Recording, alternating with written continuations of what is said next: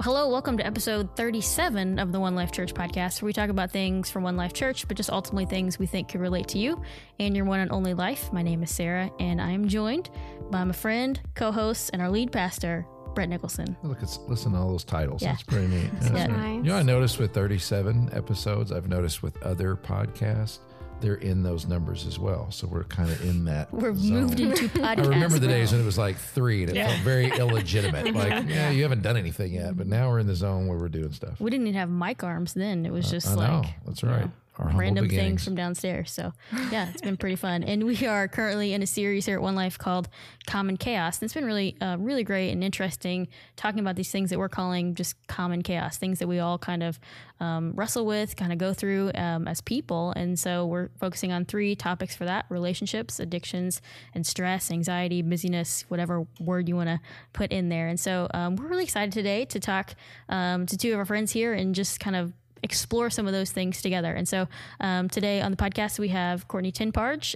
Courtney Tinbarge. Did I say that wrong? I think it was more of a P than a B the first time, but And I've known you for a while, so I apologize. the number in the book. Courtney Tinbarge and Jill Buck, and they are mental health counselors um, from here in the area. And just want to start out just kind of letting you guys tell us a little bit about yourself and kind of go from there. So I'm going to start with Courtney. and Tell us a little bit about you. Hi, um, I'm Courtney. I am. I'm actually a one lifer. Yeah. Um, I've been here f- since I've been back in Indiana, um, but I do mental health counseling. Um, Jill and I met seven or eight years ago. I forget the timeline at this point. Um, huh? a while. a while, a good while. Yeah. So more about myself professionally is just that um, I'm a counselor that works with all ages. I work with about five or six is about the youngest I work with through any age um, that walks through the door. I call my little bitties through my big bitties. Um, is the ages that I work with, um, and really jill and i specialize in trauma. We have a mm-hmm. trauma background. We come from a place where we did a lot of extensive trauma training and i think it's really opened our eyes up to the human experience and there's i know we'll talk about connection and those things. There's a lot of misconnection that is involved with trauma and so that's kind of the work mm-hmm. that we do um, What's something fun you like to do? I like to cycle. Yeah. And this is new to me in the last maybe three years. Um, I like to, I have a, a road bike and I like to ride my bike out in bluegrass.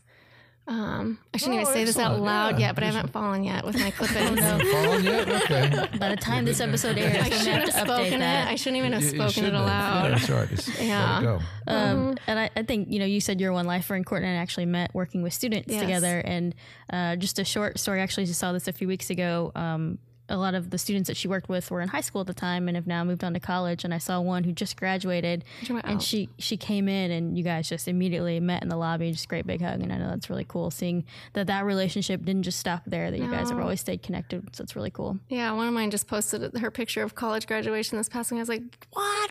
You didn't, I would have been there." She's like, "I know. I thought of you that day." She's like, "I cannot believe I didn't tell you because I knew you would have been there." I was like, "I feel I'm not old, but I feel old. Like these freshmen are now graduating, and some of them already have jobs, and So cool. yeah, Yeah, it's cool relationships. And Jill, tell us a little bit about you. Okay, so like Courtney and I, Courtney said, we started what seven years ago, but we opened our own private practice this year in September. We're Joy for the Journey Counseling. That's our our place, and we're in Newburgh. Um, I see starting at age three, so I start with a little bit younger kids, um, and then I work up with young adults. And my that keeps as I get older, like my young adults keep getting older too, so they just kind of like they go. age That's into it. So you know, like they, we just keep coming together. But um, I do see a lot of trauma. I specialize in sexual abuse. Um, that's something that I, I focus on in treatment, and we will probably talk about EMDR some too. But we're both trained in some trauma protocol called EMDR, um, and we do a lot of that. I feel like and play therapy kind of things too. Um, we're both trained in attachment work. Um, I don't know if you want to talk about. We can talk about attachment, I guess, as we go too. But uh, a little bit about me. I grew up. I did not go to One Life, uh, but I've gone to Salem Church of Darmstadt my whole life. So it- we're generational there, and I did a lot of church camps for a lot of years when I was a kid. Um, then I went to you know counsel at the church camps, and so I'm definitely wow. a person of the faith, and have been, uh, like I said, at my church for a long, long, long time. So That's cool. So you were there and then you came back and did more things as you continued on. That's cool. Yeah. Um, and then um, well, you, you just said something that I don't even know what it is. What is EMDR? You want to talk about it? It's eye movement uh, desensitization reprocessing. Yeah. Um, it's a form of trauma. That helps. I know, right? Yeah. All right, got it. Well, the Yeah, way I say it to kids is eyes move to digest and reprocess, which they still don't get the reprocess. But So yeah, well, I don't know if you know this, but in one of your sleep cycles is called REM sleep, rapid Right, eye I knew movement. that part. Yeah. And we do a lot of processing in our sleep. And the la- the lady uh, Francine Shapiro. Francine, Francine Shapiro created this, and it's mm-hmm. uh, it, it involves eye movement while you're awake. Um, and what I tell people basically is we're just getting both parts of the brain, both both hemispheres of the brain activated, because trauma tends to be stored primarily in certain parts of the brain, and other parts, if we look at brain scans, are super activated, while other parts we want to be activated are super shut down. And so the mm-hmm. goal is just to get all parts of the brain activated through what we call bilateral stimulation. So bilateral being both sides of the body stimulation. Um, so it's a really fancy language for we just process trauma um, through movement. Wow. Process trauma through movement, Mm-hmm. but eye movement. Eye or tapping. It can be ta- like some people like their eyes closed, so we may tap, do some tapping. I've had people stand up and march while we process in trauma. Um, Kids will do like a car back and forth or a marble sometimes to just. Okay, is that good practice to have? Just if even if you don't feel like you've had trauma, you just to do. well, you don't want to do it on your through own. Yeah. Oh, you don't. Well, but actually, there's part of it you can. We teach kids something called a butterfly hug, um, and you just make a little butterfly over your heart, and it's just slow, calming. Um, when they're when they, I actually do it as an adult. okay. I tell them like grown-ups can do this too. Right. Um, it just gets bilateral again, both sides stimulation. Okay, we're already learning things. We Right. probably need to back up. Yeah, sorry. I always jump in. And Sorry, I I, was know, we so fascinated by started. that. No, it, it was a great thing to ask. and I, I love it. But um, now you say you work a lot with trauma. Mm-hmm. Define for it when you say that word. What do you mean? What's the definition of that? So for me, it can be we call them big T traumas and little T traumas. So for kids, sometimes it might seem like a big, a small T trauma, like they moved schools, or um, you know, they like a friend moved away. Those kinds of things might seem little to us, but it might have been big to them. Um, other traumas can be like car accident, sexual abuse, you know, growing up in a verbally abusive home, things like that. I don't know if you have things to add when you about thinking about trauma. Yeah, um, I think you said a car accident, um, natural disasters. The little T traumas I think about too, like bullying, eh, something small over like a period of time, um, can really be those messages we talk about of I'm not enough or whatever can then bring on those beliefs, those negative beliefs that then get held or stored in the body or in the brain. Um, but trauma, the more we practice trauma and learn about trauma, the more we realize how prevalent it is. I think before I got into this field, I thought, oh, that's just big extreme stuff. But one of my favorite trainings was it's not all big T trauma. There's little T traumas too.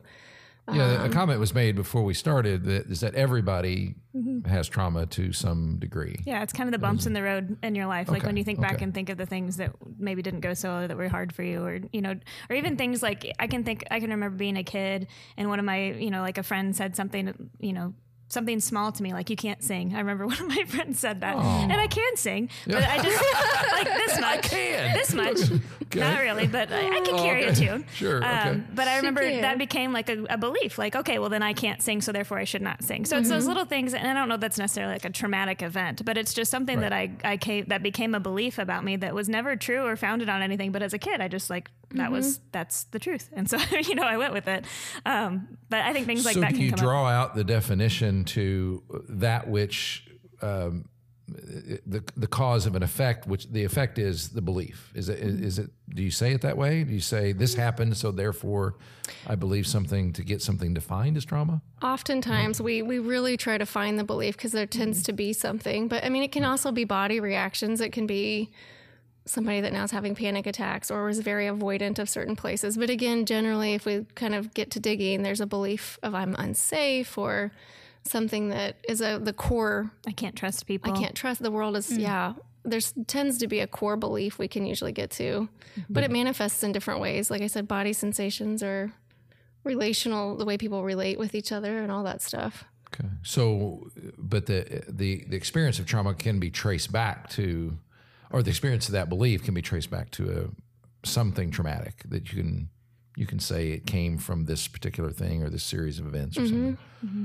And even if it didn't, if like uh, a, like my friend telling me I couldn't sing, that wasn't necessarily traumatic. It just it did trace back to that though. Do you see what I mean? Like I don't know if I would Right. call that traumatic, trauma. but yeah, but it would relate back to something. had you know. impact on you in some way. Mm-hmm. And Right. and when you guys were talking about like trauma and some of these things that you mentioned as examples, do you I don't know, maybe we just have more information than we've had in the past. Do you feel like that's more prevalent like in society today? Like this idea of trauma that we're at least um, realizing that it is trauma? Or is that something that mm-hmm. we just have always had? I mean, it's always been there, but the belief is finally, I think, very recently, maybe in the mm-hmm. last 30 years, mm-hmm. finally starting, we're starting to realize these things are traumatic events or.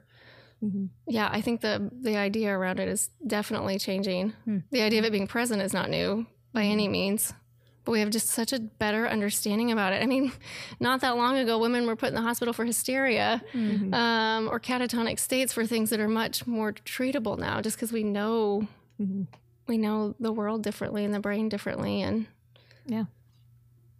Right. So if you, um, is that what most of what you deal with is like, uh, and, and I'm not, I know that's what you specialize in, but when people arrive in your world, is it usually you can trace it back to trauma? Uh, Um, a lot. Honestly, a lot of what we get is adjustment, whether it be life changes, relationship changes, moves, someone passed away or died. Um, a lot of what we get is adjustment, which then can result with anxiety, depression, um, Behavioral issues. behavioral issues, with that kind of kids stuff. and adults too, I guess. Then you use the word adjustment. That's a different thing from trauma. I'm sorry, I missed definitions. Uh, not, necess- whatever- not necessarily. So, in fact, the adjustment disorder falls under the trauma section of our diagnostic manual. Um, it basically, and here's the deal: not everybody has an issue with adjusting. It just depends on how it happened, what was going on, how vulnerable vulnerable you were at that time, all of those kinds of things. Mm-hmm. Um, but they're very, very interconnected.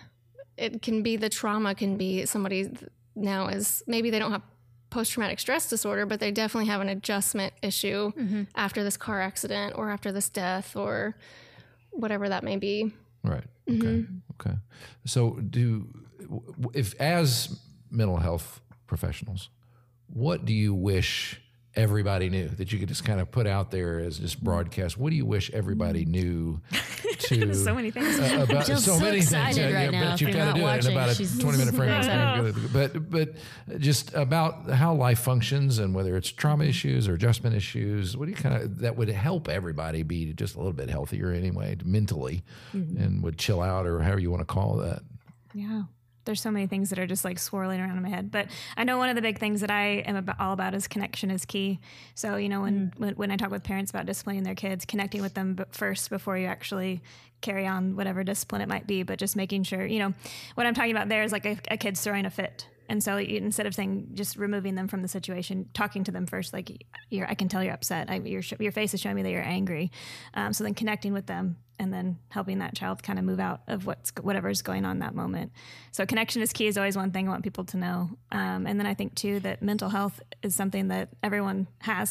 so it's normal to have times when your mental health is better and times when it's not. So what are things you're thinking about? I mean, the first thing that I tell almost at least five times a day is there are things I can do to help myself. Is what I want everybody to know. There are always things I can do to help my. And I I talk with kids about that. We have our power poses, and we say there are things I can do to help myself because I think it's really easy to forget that. Um, primarily within relationship, kind of what Joe was talking about: connection, connection, connection, connection. Um, we are. So when you're saying that, she used the example of uh, connecting to kids when you're raising Mm-hmm. them, but when uh, for adult to adult, like uh, if uh, when you say connection, connection, connection, I need to make more better friends, or healthy friends friendships some yeah. and everybody's different. Some people three friends two friends is enough. Some people they like to have a bigger network than that. Um, but some kind of support or ne- network of connection. One of the words that people anyone who's sat in my office or knows me well i say the word regulation a lot um, we want to regulate and a lot of life is co-regulation. Like we feed off of each other. There are times like we know babies need almost pure co-regulation. They can't calm themselves. So we start at life like needing so much regulation from another person and then we slowly begin to develop that but we never lose it. If you have a bad day you need somebody to talk to. We get that regulation from someone else um, because we're in a heightened emotional state and we match as people. Someone can kind of mm-hmm. bring us to their state. Hmm. Or we can bring someone up to our state, depending on what's going on. That's right. Seen that happen a time or two. It's a roller yeah, sure. Yeah. But yeah, there are things we can do to help ourselves, and that connection I think is huge. Yeah, Yeah, and so relationships in general, you talked just a little bit about that there, and um, yeah, like what what part, what role? I mean, overall, like healthy relationships, but like parent to child, spouse, friends, like what does that play? Like how does that play kind of into our mental health in general? Like we've been talking about relationships here at One Life a lot, and um, um, to, as a proactive pursuit. I mean, it's something you're kind of always working through, and um, what does that? I don't know. How's that look like for you guys when you're talking people through things? You've um, there's so many things in the recent messages that we connected with the Yeah. proactive pursuit, listen, um, be. There was a something you said this past week of try to be interested before being interesting. I especially in my adult relationships when I'm talking with someone maybe about their their partner relationship or with a parent or a sibling. Um, try to see where the other person is coming from um, with relationship that being so key we are so quick to assume. Yeah, i call it projecting. We project on other people all the mm-hmm. time. Like i'm going to project onto you what i think i already know you believe about me and it tends to be wrong because i'm projecting from my emotional state. Mm-hmm. Mm-hmm. Um, within that but i think the i don't even remember now what you even asked about the relationship piece but i think i get so excited about this i just get going There's a lot of joke fodder within that little comment you just made. I don't, Was remember, I don't even remember what you just said. But it's- You weren't listening. listening. That's right. The list, I know It's I heard open. Relationship, and I was it. like, it's, yeah. it's open Dang it. for it. Um, I did hear a lot of things that you said, Brett. She said she liked the stuff you said on Sunday. So I wrote a lot of Good stuff down. And I stopped listening after that. It's just like, oh, way to go. It's good. Yeah. That's right. Check it off. It's- Yeah. So, uh, and and we, we had a little bit of a conversation before we started this, and uh, you mentioned just knowledge and understanding of the brain, which is one of the things that uh, I've I've had a blast. I've always liked uh, the neuroscience kind of stuff. I, I I read it on a pop level. I don't read you know the papers you had to do, go through in college or any of that sort of stuff that looks uh, pretty dry. But uh, but I but I do know they've learned a whole lot in the last um, uh, several years uh, compared to in the past. But what do you wish people knew about the brain itself? Um, it just you know, this is what God has given us, and so it functions a certain way. And I have a feeling that if we did understand uh, how it functioned, we'd be a little bit better off. Yeah, it can do, do a lot of healing on its own, the brain. Hmm. So I feel like you're a brain expert. Do you want to do you want to talk about it? What do you mean to tell Well, I you? thought Like, you both were brain experts. Well, we so do, okay, you I feel like she a- explains it. Like I have Okay. her. I feel like she explains it more thoroughly or Okay. more precisely than I do. I get it all like. so, like how I teach people about their brain? yeah, Well, just what you wish people knew about their brain that they pr- most people probably don't. And they just yeah, I got a, I got one, you know. At least, Mm-hmm. and and what do you wish they knew about it, how it functions, uh, and and how I could help it function better. You know, one I think the easiest skill we can come back to if we want to get super basic is there are simple parts of the brain that I teach people. And I know if people are going to watch this, I'm going to just do it. but if you make a fist um, with your hand, this is about the basic shape, not size, of our brain. I'm doing this too. Yeah, please, yeah, please do. Um, so if you are just listening, it's a fist with your thumb tucked inside your hand.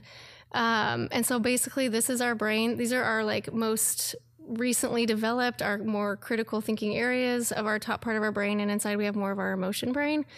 Um, and so what I teach people is is when we are like usually when I'm talking to somebody in my office, I say, right now you're feeling pretty calm, right? And yeah, I feel calm.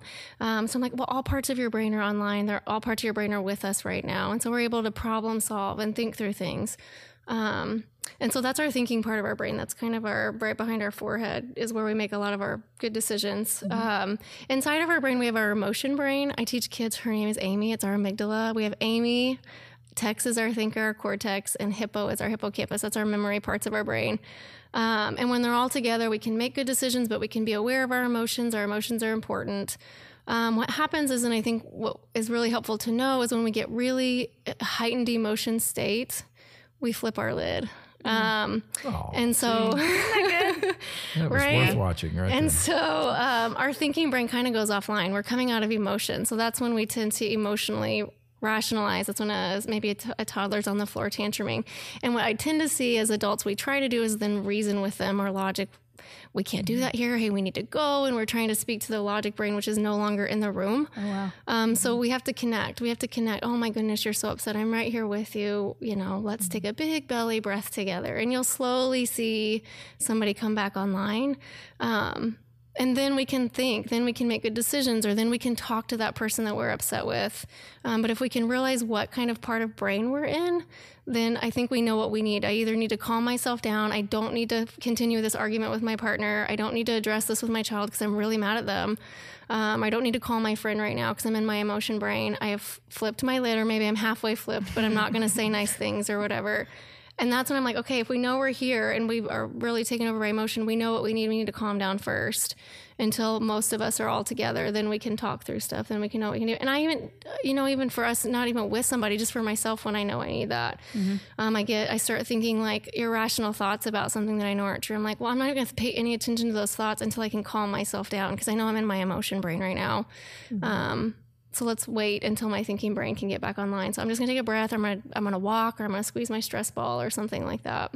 So when you're on your own Mm-hmm. and, and there's no one to connect with directly to, to calm yourself down, review that again. Just what do I do if if I'm thinking with my emotional brain? You said squeeze your stress ball. Is that Mm-hmm. Yeah, I have a stress ball in my office. Sometimes I'll just walk if I need to. If I'm at home, I like to turn on music and dance around the house. Like that just gets me in a better glad mood and hear that. relaxed. Well, it's been given permission to right? do that Yeah, by our go. counselor. Pretty Yes, good. You just need to dance. It'll all be good. Honestly, music is probably one of the most popular relaxation or coping skills I hear from people. especially teens. Well, most Yes. peop- people, but teens they always have uh-huh. access to that. Yeah. Too, so When you feel you see that in media, even like when like teenagers see even mm-hmm. shows like that with their headphones on, go in their room, like you've seen that since you know movies mm-hmm. since I can remember. I mean, Yeah. it's interesting. But even just knowing that that's not just, hey, I like to listen to music when I'm stressed, but Mm-hmm. that actually is functioning. It's doing something for you. That it, having the permission to do that is Mm-hmm. a as a calming thing is a is, is helpful. yeah. Uh, so when you're on your own, you do that. But but and you said something a while ago that the the connection piece when when when Jill you said Yeah. that connection was so important. Yeah. You kind of linked it to connection is key. When I am uh, okay, I'm kind of torqued up. That that is the thing that I need at that moment, and I'm asking.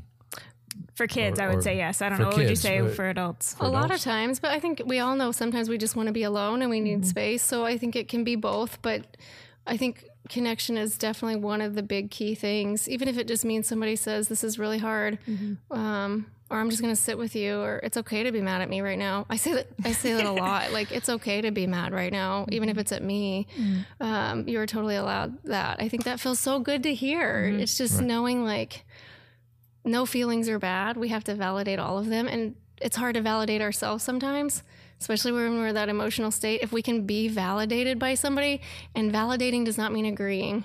To tell someone, I could see why that would be upsetting for you, doesn't mean you don't think that that's not an upsetting situation or whatever. Um, Or sitting and saying something that you think if you say it out loud, people are gonna either not like you or think differently of you, and you say it to someone, they're like, okay. And then mm-hmm. you just move forward, like, oh, you're not freaked out. And like, it just makes you feel more confident and settle with it a little bit. I can see that, mm-hmm. like, coming back mm-hmm. together in, in one piece there. Yeah, important distinction though. Validating is not agreeing. Mm-hmm. Right. Okay, so validating you're defining as I understand why that would yeah. make you mad. Yes. Well, like teens or anybody venting about their parents or whoever, I could see why that would frustrate you. I could see that, that would, I could see that that's a big deal to you. Or, you know, things mm-hmm. like that where it's you, pers- you don't necessarily agree with their perspective, but you can just validate. Yeah. Right. And Jill, since you deal with uh, the kids side of life, um, what do you wish parents knew about some of the things that you've known as you w- w- went through all your training and dealing with kids every single day? Yeah. Uh, what do you wish most of them knew about? Because it's it's hard. I mean, I'm Parenting a is hard. parent of three.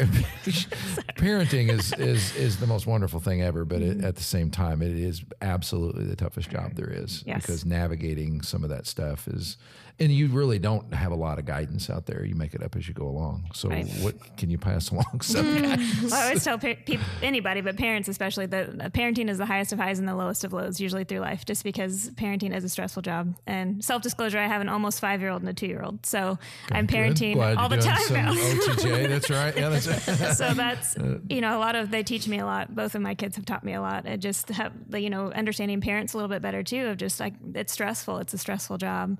Um, I think a lot of parents think that their kids are you know they're being bad or they're um, I don't really know how to say what I'm trying to say, but they'll they attribute their behavior to like, oh, they're just being stinkers. They're just stinkers. They're like they just write them off as like they're always going to be bad, misbehaved, do things like that. And it's like, well, that might not really be true. They just need something. Some they're communicating something with their behavior. So if they're throwing a fit, what what's behind that? What are they needing? Are they needing to spend more time with you? Do they feel disconnected from you? Um, so kind of using behavior as a as a communication method almost because mm. kids tend to not use their words when they should hmm. unless you're my children and they talk all the time right. nonstop but um, i think that piece of just you know going back to connection but um, what are they communicating with you by the way that they're acting or you know with teens you'll even see like the they're not wanting to look at you or things like that and it's you know what is that communicating to you and, but what if okay they're obviously upset because they wanted to do x yeah. and yeah. you said you're not doing x yeah. you're coming over here and doing y yeah. And you just stick with that. I'm sorry. I know you're upset about that. That's just we got to do this. You know, I tell my da- my oldest daughter every day. I know it's not fair because you know sister's doing something. Yeah, I know it's not fair, but that's the way that it is. When you were two, you did all those things. You know, like I just whatever it is. Yeah, that's just, right. Yeah, I'm just like we used to get that out of you. It's, yeah, it's, good. it's not fair. You can you can be upset about it. Like just kind of validating you, that. You deal with teens, correct? Yes. Yeah. Okay. Okay. Yeah. So hey, there's a great little. Co- what do you wish all parents knew about dealing with teenagers? Because that's mm. uh, especially now it divides up. And my mm-hmm. experience was, and and Sarah, and you've, you've led mm-hmm. groups of teenagers, and like there's the middle school years, yes. kind of the in pre-adolescent, you know, early adolescent years, mm-hmm. and then mm-hmm. there's the later, and they are different. Yes. So early adolescence, what's critical to, to understand if you're mm-hmm. a parent trying to navigate those? They're all about things. peer relationships in that age group. So like I feel like even like thinking back in my own middle school years, it's you could say something as a parent a hundred times, but if they hear it from one of their friends, it's like brand new news. You know, like it's the, like brilliant, oh, yeah. brilliant advice. So just keeping that in mind that they're what they're dri- driven by social status and by peer relationships. So. Um, you'll see a lot of that in their way that they're acting or the way that they're wanting, you know, even maybe the way that right. they talk. So I don't know. Do you have other things? Yeah, I would definitely definitely say developmentally middle school is all. That's why we see peer pressure and bullying mm-hmm. and self esteem issues really coming up in middle school because it is all developmentally. They're supposed to be now saying, "Where's my social status in the world?" Mm-hmm. Um, and that's why I think we get some of that irritability and some of those mm-hmm. things that definitely carries into high school years where they're seeking more independence with that too and they have mm-hmm. social causes and those kinds of beliefs one of the biggest things i hear with these ages is that grown-ups don't take the time to validate a teen or mm-hmm. middle schooler. They don't feel heard. Right. Whether you agree with your kid or not, to sit down and say, I see that's really important for you. Here's the boundary I have with that, but let's either talk about why mm-hmm. or let's mm-hmm. talk about a compromise here or let me just understand why you're so passionate about that. I tell parents that doesn't mean we have to like not have the boundaries or the beliefs or the rules and regulations in the house that you believe as a parent you should have. Mm-hmm. Um, but that is the biggest key piece I hear most often is that my parents don't mm. listen to me, don't care about my perspective, or they think I I am not stupid. You know, mm-hmm. like I'm not. Right. I know more than they think. I can do these things, and if we mm-hmm. saw that in them and spoke into that while still saying, "I you you you absolutely can," and I hear where you're coming from, and here's how I see this boundary. And again, at the end of the day, parents still have that. Yeah. And say, um, but that val- validate validating them. Hmm. Okay. Well, ex- I think explaining the why behind. I tell parents a lot that. So a kid will t- give me an issue, like they're worried about something or they um, disagree with their parents about whatever issue it is, and then I'll say, "Well, why do you think that the, it is the way that the parent is saying that. Um, and the kids usually don't know. So then I'll ask the parents, well, why have you made this the rule? And once I understand the why, I said, have you told your child that? They'll say, well, no, you know, things like that. I'm like, well, if they understand the why behind, they're more likely to respect that, I mm. think, than if they just were given a rule like, you have to be in bed by 11 or whatever, you know, whatever the rule is. Oh, that's kind of late. You have to be in bed by nine, uh, things like that, you know, but if they don't ever say like, because your brain's developing and it's really important for you to get good sleep, that's a really I don't know if that's the greatest example, but it's an example. It's an example. Um, So things like that, where explaining the why behind might help a child understand that reason why there is something the way that it is, why the rule is the way that it is. So, And as the gear shifts over into say 16 and up, yeah. Where does that come in? You said a lot of it is just the independence issue. Mm-hmm. I mean, mm-hmm. are there things around that? Is it still validation pretty much? Yeah. I think definitely validation at that age, and then the relationship, mm-hmm. um, and also just accepting that your kid is going to be mad at you uh, about a lot of the decisions that you make, and just telling your kid, like honestly, instead of like, "Don't roll your eyes at me," I think a better response can be, which is can feel disrespectful, is, "I know this is really frustrating for you, and I get it. I get that when I have to set that limit, you don't like it." Um, because if, if what's your end goal? Is your end goal in that moment to just have your your rule and that be end, or is your end goal for your kid to kind of feel I'm on the same side as you about this as much as possible? You're never going to get that mm-hmm. 100 percent of the time. Um, but I'm always thinking, what's the end goal here? Do I want them to know the why of why that is? Or and I get mm-hmm. it. You get to be mad at me, and I'm going to have that, but I'll still be here. Mm-hmm. I'm not You're still the going parent. You're still and the you're parent. teaching them. You're teaching them. Like a lot of times we we don't we get sassy, you know, back with a kid when we're saying don't get sassy at me, and it's just teaching them like mm. this is how you stay calm when somebody is being that way, and they they pick up about twenty percent of what we say and about eighty percent of what we do. Like if we're yelling at them, you know, those kinds of things. Very true. That's good. And even going into adulthood, when you said, you know, it's all about peer, relation, peer relationships, I mm-hmm. feel like that still happens, obviously, in mm-hmm. adulthood. I mean, you kind of, once you start that in those teenage years, it doesn't ever really stop in a way. Would that be true?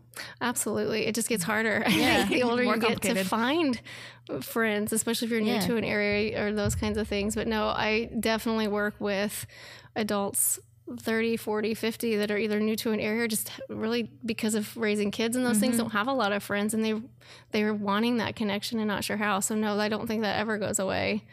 Yeah. Um, And do you feel like kind of starting at that young age when it kind of starts, if you're healthier there, it, it helps. I mean, obviously throughout, I would assume. So kind of starting on figuring out what that looks like, having healthy relationships. Because it's like, as we're talking about this, I'm like, wow, that makes so much sense because you continue to see that with adults so often, especially if people are looking for connection, um, which even in a church, we see that a lot. Of people are looking for someone or some place to connect to, um, just looking for a way to figure that out. And I think that's a lot of times what a lot of people are just looking for.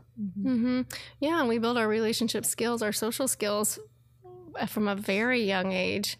Um, I mean, we really start, parents are the first teachers of social skills and how relationships work with their kids. And then obviously school and peers and all of those kinds of things. But confidence in relationships, feeling open to going to so I mean there's a lot of people that don't want to go to a social function because that's scary. Yeah. Um, and those that stuff doesn't tend to unless again there was a traumatic thing in adulthood just start in adulthood. Like those beliefs about self and feeling comfortable going into those social settings starts from a really young age. Um, and feeling like you can have a voice in that and that relationships are important and not scary or whatever those beliefs may be.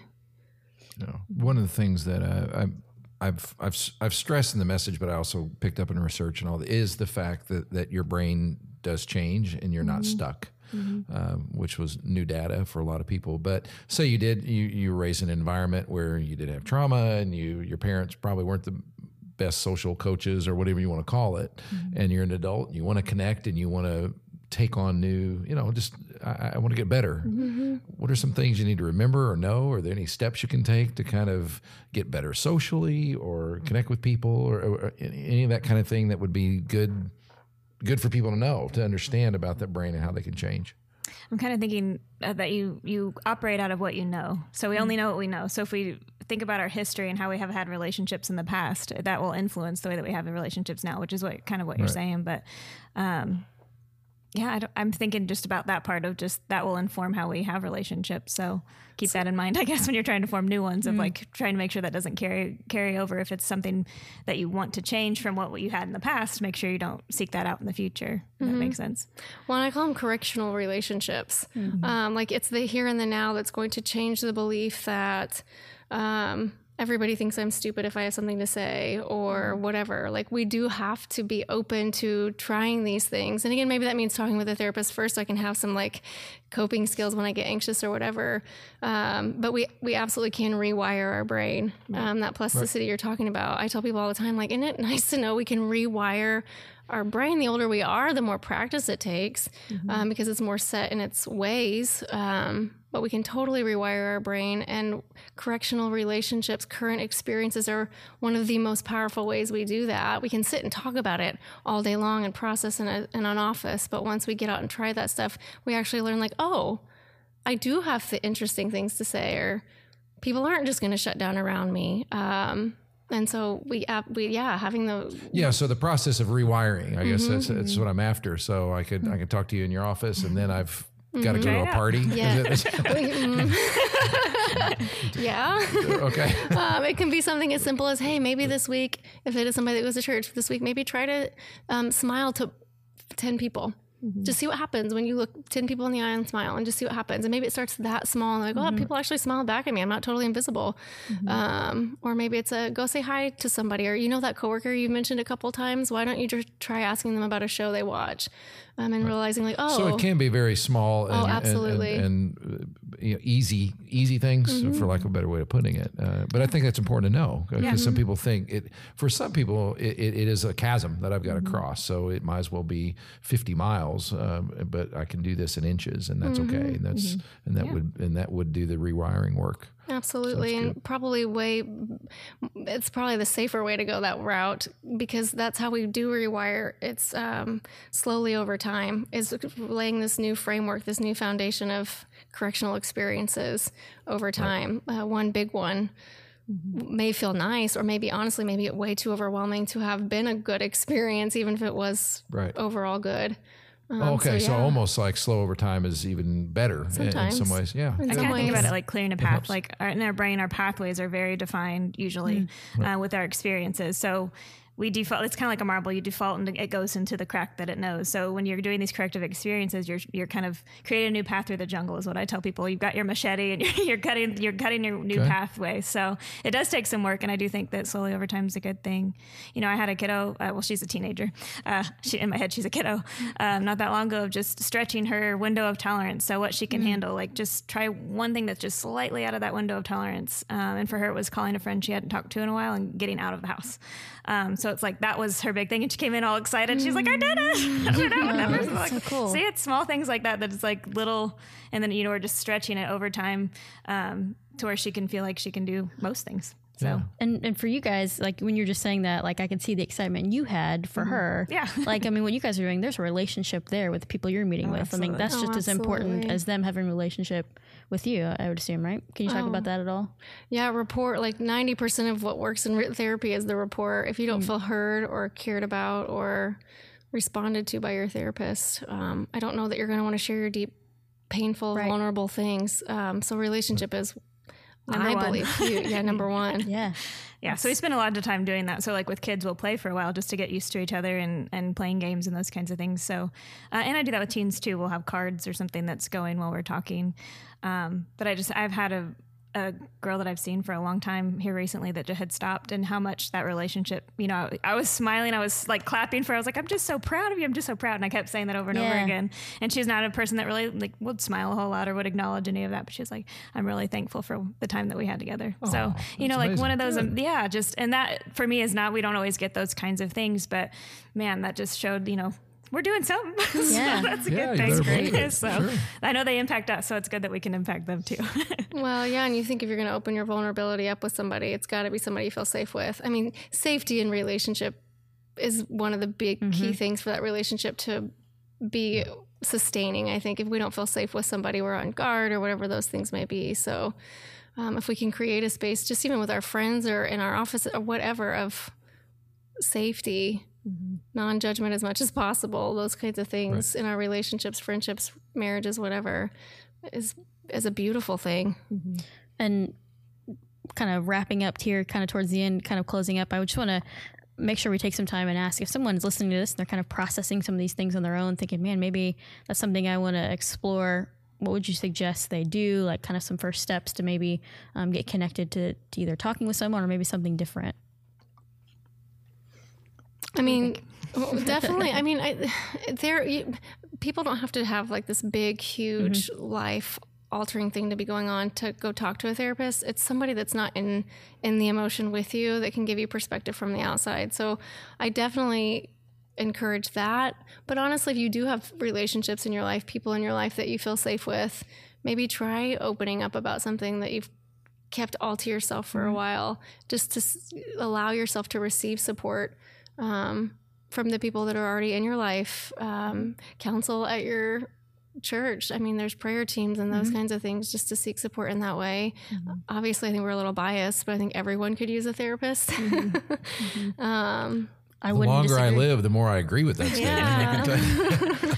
Everybody, yeah, absolutely. Yeah. Um, anything else you'd add to that, Jill?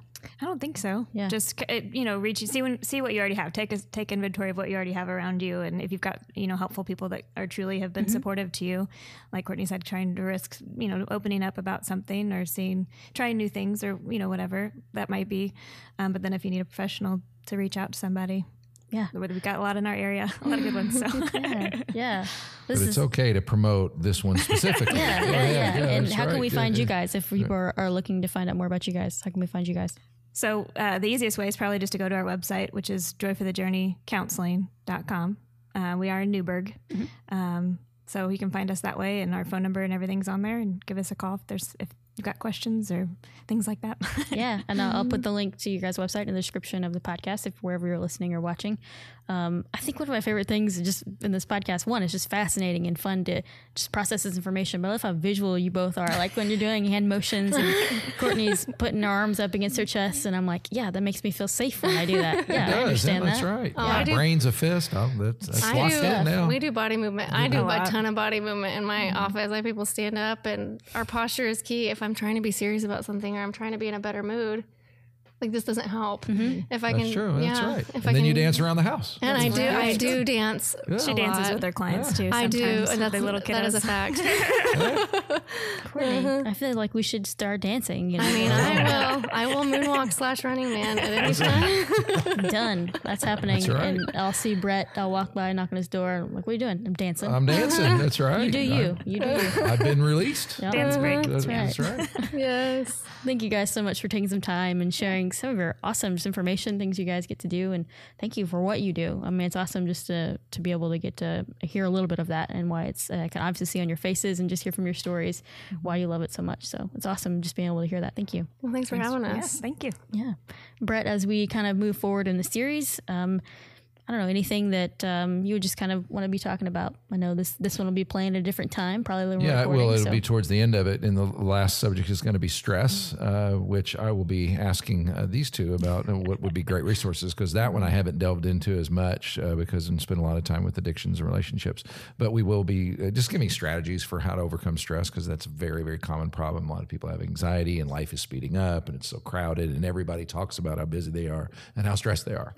So I'm hoping to come up with some here's three things to, to know and understand about this when that happens. And I got some today. Remember, you put your little fist together and you look at your Maybe uh, we'll just show that inside one on. We may just do that. Yeah, Show that the Sunday this little morning. animated thing. And then in the summer, speaking of music, we are going to do another uh, um, summer music thing that we've done the last couple of years. We're going through the Psalms. We're going to go through the life of David and talk about worship from that angle and how his life was kind of inter- intertwined with music and worship and all that. So that'll be for the summer. Can I tell people what it's called? um, yes, because I don't remember what it was called. So That's fire my away. job, actually. That's right. Yeah, yeah. It's, we're calling it soundtracks. So, That's right. I yeah. love that name. yeah. And Matt actually had a really Soundtrack to great idea of, of getting people to submit. I don't know if we'll do this, but I'll talk about it here. Um, submit kind of artwork of what's the soundtrack of your life look like, and use that as the artwork for the series. So we might be throwing that out here soon, which would be great. I'd love that. Love to see that that people come up with. So again, thank you, Courtney and Jill, for joining us. It's so awesome to be able to hang out, and we appreciate you guys so much um, listening, and appreciate you sharing, following um, anywhere you're listening to it today. We thank you guys so much. We'll see you next week. Thanks for listening to this week's episode of the One Life Church podcast. If you enjoyed the episode, go ahead and subscribe. That way, you'll get an alert anytime there's a new episode. If there was something that you heard that you really want other people to know, share it out on social media. You can use the hashtag OLPodcast. To ask us a question here at the podcast, you can email us at podcast at onelifechurch.org. I'm one of your co hosts, Sarah Inman, and I produced this episode. Our music is produced by Micah Robertson and Ben Brock.